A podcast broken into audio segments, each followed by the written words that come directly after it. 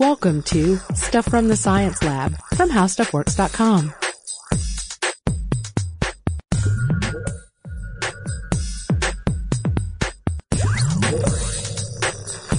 Hey guys, and welcome to the podcast. This is Allison Loudermilk, the science editor at HowStuffWorks.com. And this is Robert Lamb, a science writer for HowStuffWorks.com. Today we're talking about helium. Not the kind you find in those balloons. but the kind you find on the moon. Yes, indeed. So let's kick off our podcast today and give our listeners some uh, fun moon facts. I've got one. Can I start? Yeah, go for it. Okay. Where did the moon come from? Outer space. Well, yeah, kinda. So there's this theory, right? Scientists love theories, and this one is their favorite surrounding the moon. It's called the ejected ring theory. It goes like this. Couple billion years ago, there's this massive space collision. Two planets, one of which was Earth, and one of which was this, uh, this one that came barreling into our neighborhood. They collided. They, uh, in the resulting smash up, the remnants of the two planets mixed together. They formed an orbital ring, and that eventually condensed into the moon. Ta-da! Voila. Well, uh, here's another fact that stems right off of that. It's uh, the moon and the Earth, as we know them today, are uh, in a gravitational relationship. The moon is trapped in the Earth's gravitational field, orbits around us, but the moon's gravitational pull tugs on the oceans, uh, which creates the tides. Right, and actually, that tug has been um, suggested as one source of energy. Um, so basically, what we would do on a on Earth, we'd be, we'd build these underwater turbines that would take advantage of this uh, natural motion of the tides, and we'd um, we'd have these turbines and we'd generate some electricity from it, basically. Yeah, I've seen some designs that actually involve uh, a, a bio biomimicry uh, that involve like a basically a giant mechanical shark tail. Um, you know, the basic idea is that hey, nature came up with this best. We'll mimic this and uh, use that to to um, collect the kinetic energy of the tides. Right, it's a pretty neat idea, but a couple of unknowns with this approach, like um, you know, are barnacles going to grow on the turbines? Yeah. Do we do we need to put even more junk on the bottom of our oceans? I think not. So uh, let's talk about helium three instead. Yeah, helium three, uh, and this is basically normal helium, as was in my lungs earlier, except there's a one missing neutron. And that's a key difference. Yes. Yeah, pretty key. When I asked for helium three downstairs in the little lobby store, they they had none. They were all sold out because of Judy's 40th birthday party. Um, that and there's there's virtually none of it. There's very little of it on the uh, on the Earth. Ah, but there's a lot of it on the moon. Yes, Or at least much more key. of it. Yeah, okay. Well, why? Well, helium 3 forms when cosmic rays bombard helium 4, which is produced naturally through the fusion through fusion in the sun, all right? So the sun's pumping this stuff out. Um, our gravitational field and our atmosphere repel this stuff from entering the Earth's atmosphere. So what little of it there is on Earth has been here for just ages and ages. It's ancient stuff, and it's like I say, there's very little of it. The moon, however, no atmosphere to speak of. It's just up there collecting this stuff age after age. So uh, you know, we reach a, a point where where we have you know very little here, but just uh, massive reserves on the moon. Yeah, so there's like a mother lode up there. Yeah, we're talking one million tons of it on the moon. Wow. And uh, to put that in perspective, they say that the amount of energy stored in that uh, deposit is roughly ten times that stored in fossil fuels on Earth. Right, so helium 3 is awesome for nuclear fusion reactions. I mean, that's what we're really interested Yeah. in. And what's more, it's, it, it represents an improvement on nuclear fusion reactions that we've undertaken in the past. To remind everybody, nuclear fusion is the process where you take two elements, you combine them, and uh, it produces a new element and energy, and the energy being key. Yeah, a lot of energy. It's the same reaction, like Robert said, that fuels our sun. And it's not fission, which is uh, the splitting. Right. I always confuse those two, but fusion, fuse, Fused together, yeah. fission, split. Anyway, so when helium-3 is heated to high temperatures, and you combine it with a, a little deuterium, and deuterium, of course, is an isotope of hydrogen, Right, with uh, that has a, a neutron next to its one proton. you get this huge, huge, huge reaction and the energy, which is uh, which is pretty much our energy dreams. This is the stuff of our energy dreams. This is the stuff that would make oil be gone and helium three rock on. You get nuclear fusion. I mean, this is what they're gunning for at the National Ignition Facility, but they just really haven't been able to generate um, a nuclear fusion reaction in a controlled fashion, in a safe fashion, or on a commercial scale Mm-hmm. fashion like they would with this helium 3. Yeah, like um, theoretically, you could uh, you could perform the same uh, reaction, a similar reaction with tritium, but uh, one of the byproducts of that is a just a whole boatload of radiation.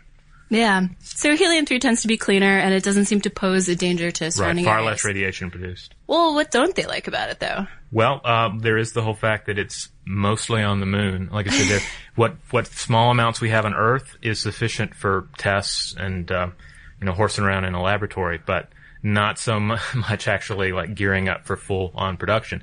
Uh, and speaking of production, we can make helium 3 but we produce it as a byproduct of creating nuclear warheads. So that's not exactly an ideal situation either. And again, it doesn't produce large quantities. And then there's the fact that we really haven't mastered the moon and back journey quite yet from a, you know, safety or efficiency perspective. I mean, people have been known to die on these trips. And efficiency wise, it's not clear uh, that we'll be getting out more than what we put in.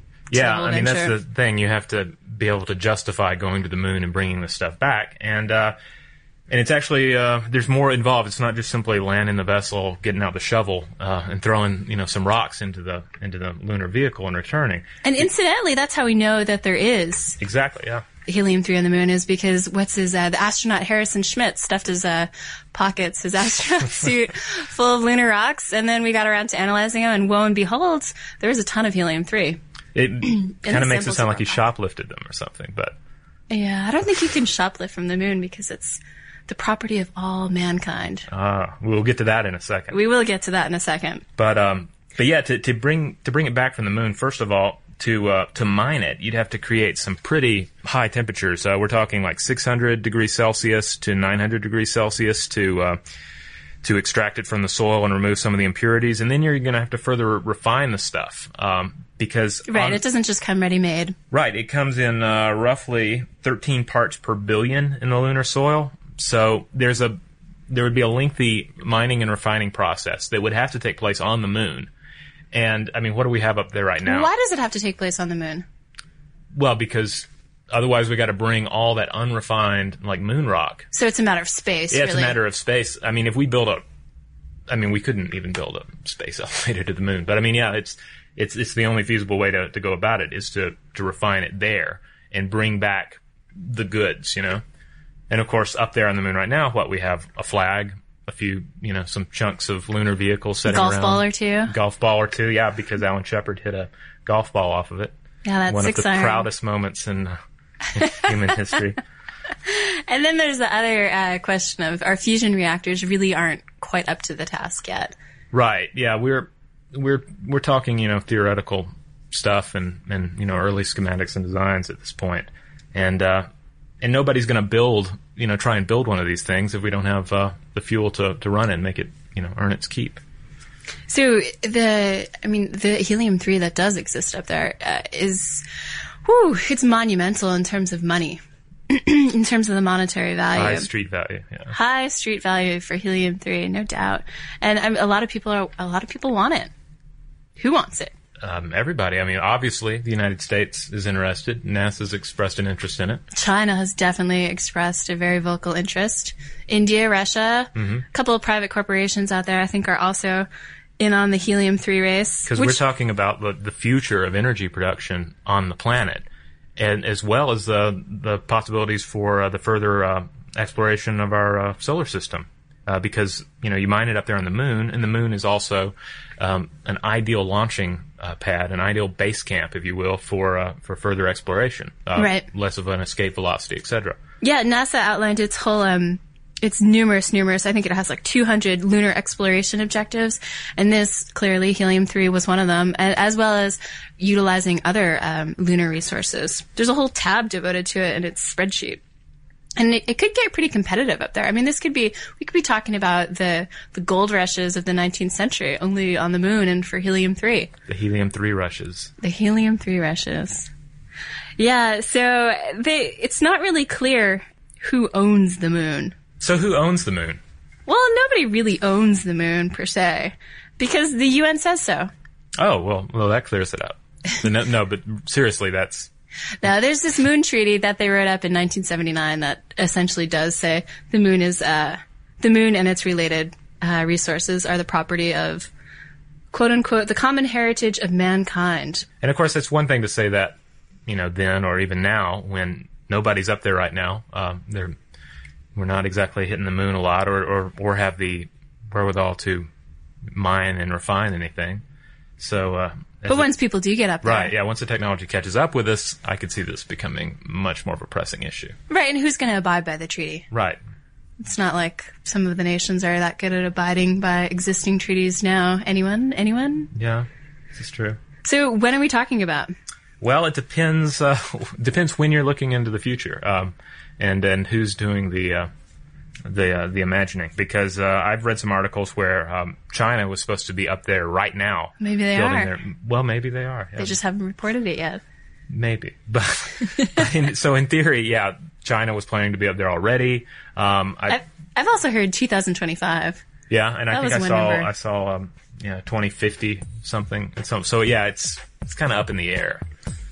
So to wrap this up, So yeah, um, until any of this uh, comes to fruition, we uh, we have the whole tidal thing to fall back on. yeah, we do. Yeah. We and do. Uh, and I also think uh, werewolves is a big possibility because, as we all know, the full moon changes people who suffer from lycanthropy into werewolves. And who's to say that that process doesn't give off a spare proton, right? No doubt, no doubt so indeed. I think we should look into that. yeah, if you're not interested in uh, the werewolf prospect, or if you are interested in the werewolf prospect, or the moon or helium-3, head on over to howstuffworks.com because we have plenty for you to read. We also have a pretty cool blog over at uh, blogs.howstuffworks.com, and that's called Science Stuff. So check it out, guys, and thanks for listening.